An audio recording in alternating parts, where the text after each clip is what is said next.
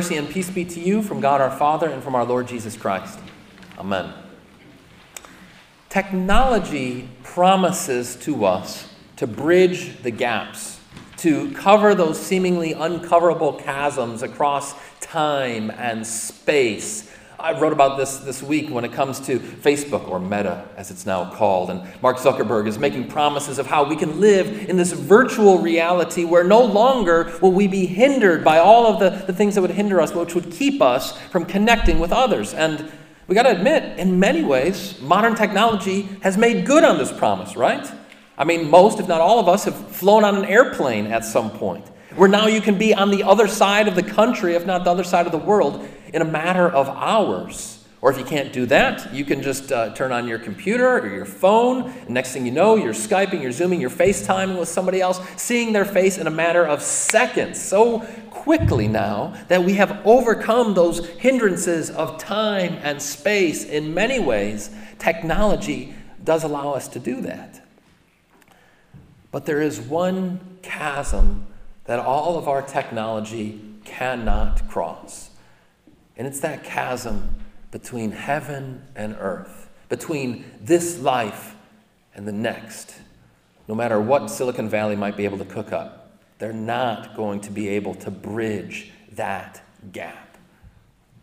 Which is why this gift that we celebrate today of the communion of saints is such a blessing to all of us who, understandably, rightly, want to be able to overcome not just time and space, but death and the grave. But what do we mean by the communion of saints? I remember I was talking to this young man a number of years back. He was a Christian guy, but he said to me, Pastor, I'm not able to confess the creed. There's part of it that I don't believe. And I was like, okay, we should talk about this. I said, well, what is it? Thinking it's probably going to be something about God being the creator or Jesus coming in the hum- our human flesh, the incarnation, or perhaps the resurrection. But he surprised me with what he said. He said, I don't believe that line about the communion of saints. I said, Really? That's a weird thing for you to pick out, but tell me more. Why is that? He said, Well, because I don't believe in the real presence of Jesus in the Lord's Supper. I think that it's just a symbolic meal. See, when he heard communion of saints, his mind went to the Lord's Supper, Holy Communion, which I think is an understandable misunderstanding. But that's not what we're talking about with the communion of saints. We're not talking about the Eucharist or the Lord's Supper. Instead, you might think of the gift of the communion of saints this way. Uh, a friend here from church, Rob Iverson, he gave me this hat a little while back. Looks like an army hat, but it says on it, God's Army. Very cool. Uh, and this is fitting with a, a long-standing understanding of what it means for the church to be the people of God. This image of, the, of us being the martial people of God, of being God's army. So, one way of thinking about the communion of saints is to say that it is the one army of God, united in Christ and separated into two departments the church militant and the church triumphant. So, I'll say that again. You can think about the communion of saints as the one army, the one people of God, united in Christ, separated into two departments or two branches the church militant and the church triumphant. And I want to walk through each part of this definition, this understanding of what it means to be the communion of saints, so that you and I can see and understand and appreciate why it is that this teaching is so profoundly comforting. So, first of all, let's talk about what it means to be united in Christ as saints, the communion of saints. And to get at that, you might ask, well, what makes somebody a saint? What makes you a saint? Play for a New Orleans football team. That's one way, but we're not going to take that up today. What makes you a saint? Well, one answer that's given is death makes you a saint. So that when you die, it's as though the grave confers on you that halo, okay? And, you know, we use language like this. We talk about somebody who has passed. We say, oh, she is sainted, right? Or he is, has become sainted because he has died and he's gone to be with the Lord. But does death alone make you a saint? Can you just somehow smuggle through the grave now that this is going to, whether or not I've ever believed in the Lord up till then, but now that I've died, whoa, I become a saint in some kind of weird alchemy? Well, no. So it's not the matter of death making a saint, but maybe the, the second answer, the even more popular answer, is that your deeds make you a saint. And this is, fits with the way that I think we generally talk about a saint. You know, you, you refer to somebody who's especially virtuous, who uh, especially upholds the Ten Commandments and is really a, a model of Christian character, and you say, oh, you know, she's just a saint. He's, he's really a saintly guy. And I think that this is an appropriate way of speaking. Don't get me wrong because seeing one another in the body of Christ as saints, reflecting and recognizing the ways in which you and I, by the power of the Holy Spirit, are able to live in a way that gives glory to God and shows forth His work in our lives, yeah, you're saints. But look, you are not saints merely by virtue of your deeds, by your good works. And if we look at it that way, we are inverting the roots and the fruits, see? Those deeds, those good works, are the fruit of your saintly identity. Because already you are holy, because already you have been made a saint in Christ, then you bring forth that good fruit. People look at that fruit and they say, oh, that must be what makes you a saint. But that's not what makes you a saint any more than the fruit on the tree is what makes it an apple tree. It's that inherent identity, those deeper roots. That's where it comes from. So, what makes us a saint? It's not death, it's not our deeds, it's the divine decree it's the decree, it's the word spoken by Christ over you and me. That's what makes us saints. He confers upon us his blessing, even as he did to the disciples. He said to them, Blessed are you. Blessed are the poor in spirit. Blessed are those who mourn. Blessed are those who hunger and thirst. Blessed are you. His blessing, that word of Jesus spoken over you and me. You are cleansed. You are claimed. You are children of God. That word that Jesus spoke over you when you were baptized and said, This one is mine in the name of the Father and of the Son and of the Holy Spirit. It is that divine decree that makes you holy, that makes you saints. That's the source of your saintliness, which all of you possess, not by virtue of anything in yourself, nor by virtue of passing on from this world to the next, but by virtue of Christ. And in Him, then, this one army of God is united. The living Lord who speaks his divine decree over us as his people. So that's what makes us saints. But now let's talk about these two branches of the saints, of this one army of God. We're all made saintly in Christ. But now this army is, is divided into two departments, two branches the church militant and the church triumphant. So, first, let's talk about the church militant. And when you hear that, immediately, maybe in your mind, it conjures up all the ways that as Christians we can go wrong, right? Where we just decide we're going to uh, attack the world, we're going to take it on, we're going to go after it, we're going to get those infidels out there in the world. Maybe you, you think back of even in, through history and the Crusades and all this sort of thing. That crusader mentality is not what we're talking about. When we talk about the church, it's the church militant. Rather, it's the church as she labors and toils and struggles and suffers. The church as she follows her captain, Christ, through this world, this present evil age. Instead of a crusader mentality, to speak of the church as the church militant means that you and I have a survivor mentality. A survivor mentality where we take our knocks we bear our bruises in a world that is still in rebellion against God, and still as we, we deal with our own sinful nature and duel with the devil, that father of lies. We live as the church militant, the army of God pressing forth, moving onward as Christian soldiers.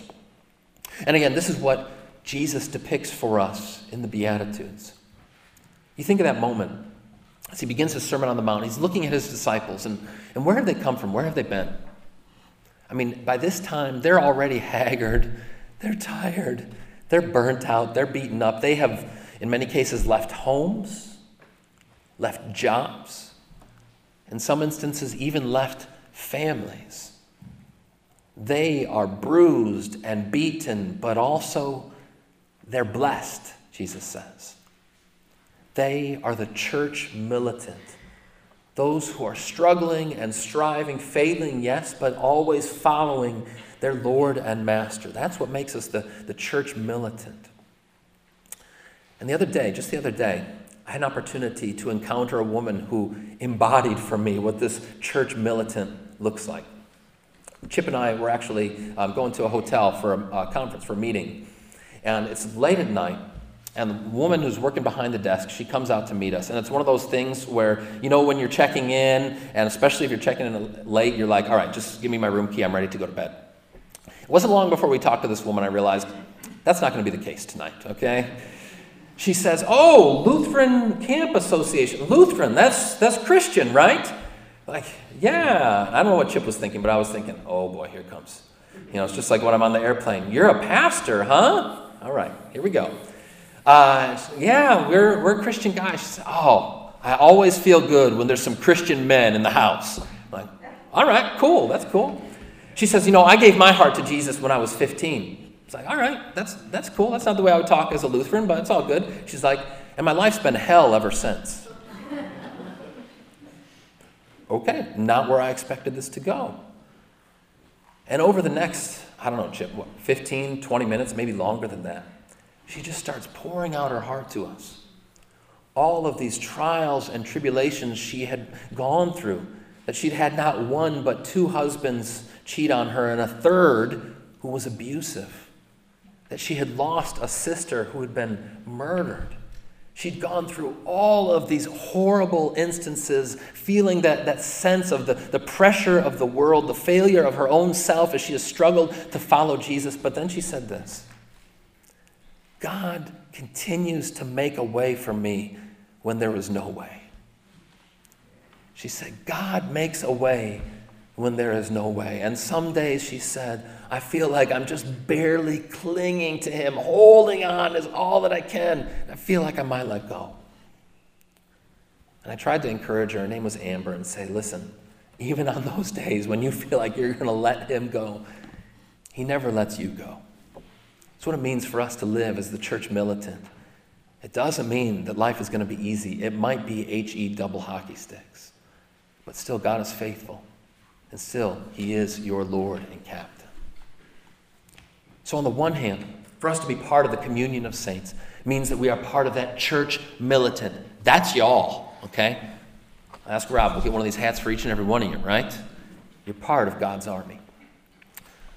But on the flip side, let's think about that other department, that other branch of God's army, what we call the church triumphant.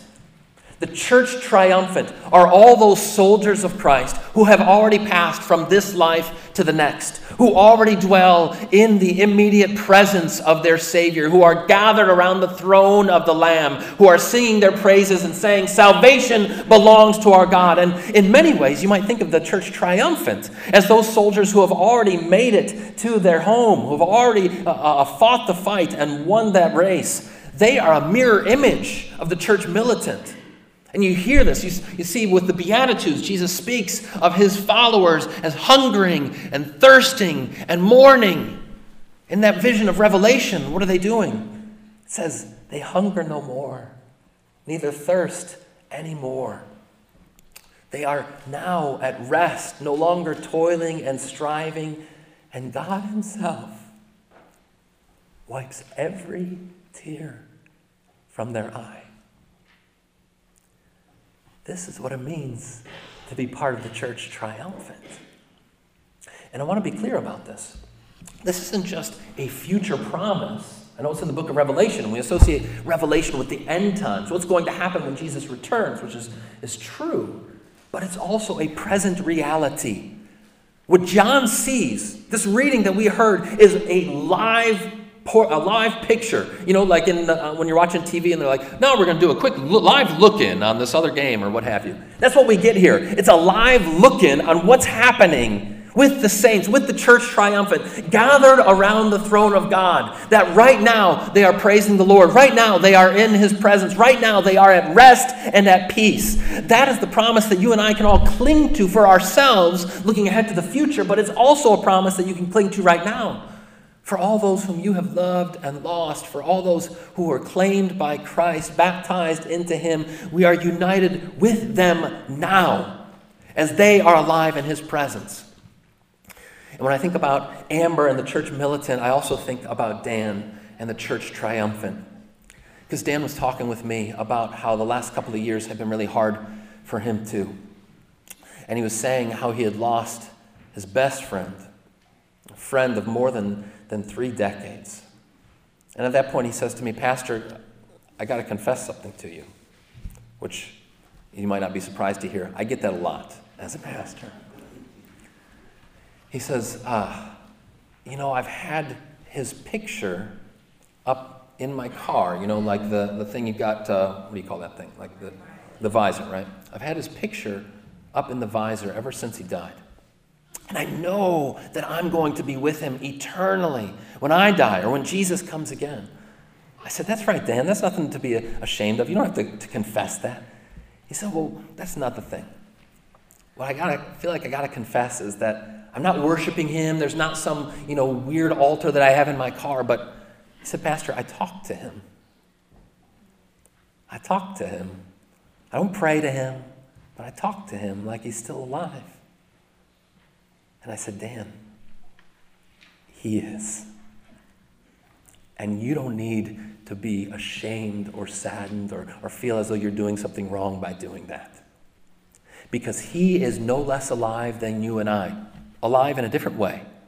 Now alive before the Lord, but you are united with him as part of the body of Christ, that one army of God that as we gather around the Lord's table and we gather with angels and archangels and with all the company of heaven, you realize that means all of the saints, not only those who are here today, this morning, but also those who have passed on. Your family members, your friends, even your children those whom we have loved and lost who belong to the Lord, they are worshiping side by side, shoulder to shoulder with us in ways that we can't fully conceive of or perceive of right now. They are saints too.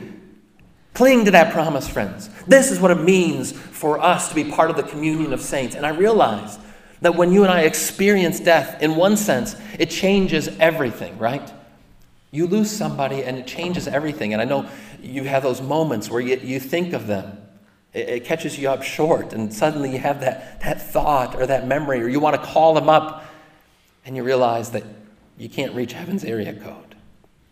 In some senses, everything has changed. But in the more profound and important sense, for you who belong to Christ and are part of the communion of saints, nothing has changed.